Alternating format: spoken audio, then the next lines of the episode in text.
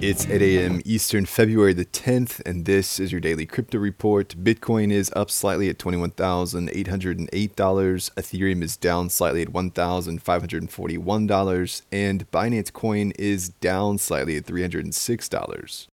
Crypto exchange Kraken has been targeted by the SEC and will shut down its U.S. crypto staking service and pay a $30 million fine to the SEC to settle charges it offered unregistered securities. Kraken has offered these services since at least 2019. The firm said it will automatically unstake any assets staked by US clients except for staked Ether, which won't be unstaked until after the Ethereum network's Shanghai upgrade takes effect. US clients will also be unable to stake new assets. Kraken staking had returned as much as 20% yield. This is just another irregular and irresponsible move by a patchwork regulation anxious lead of the SEC, Gary Gensler. Gensler's legacy is not looking good.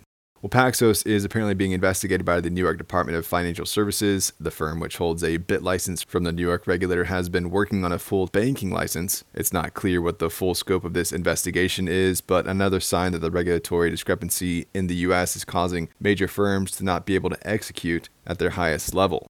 PayPal is reporting they held $604 million of crypto for customers at the close of 2022. The payments giant broke those holdings down into $291 million of Bitcoin, $250 million of Ether, and the rest in a mishmash of Litecoin and Bitcoin Cash.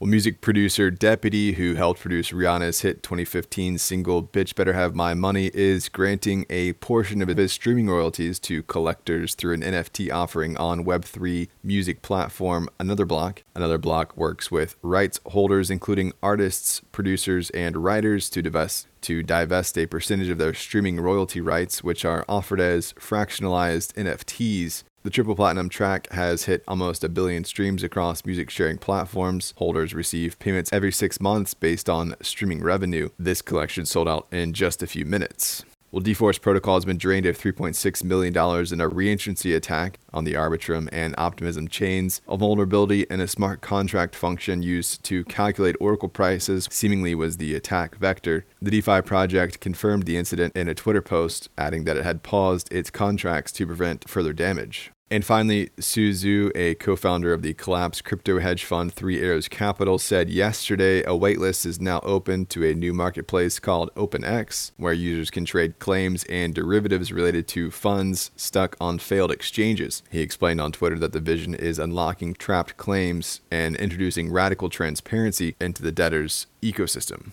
Well, that's all for us today. Visit us at dailycryptoreport.io for sources and links and listen to us everywhere else you podcast under Daily Crypto Report.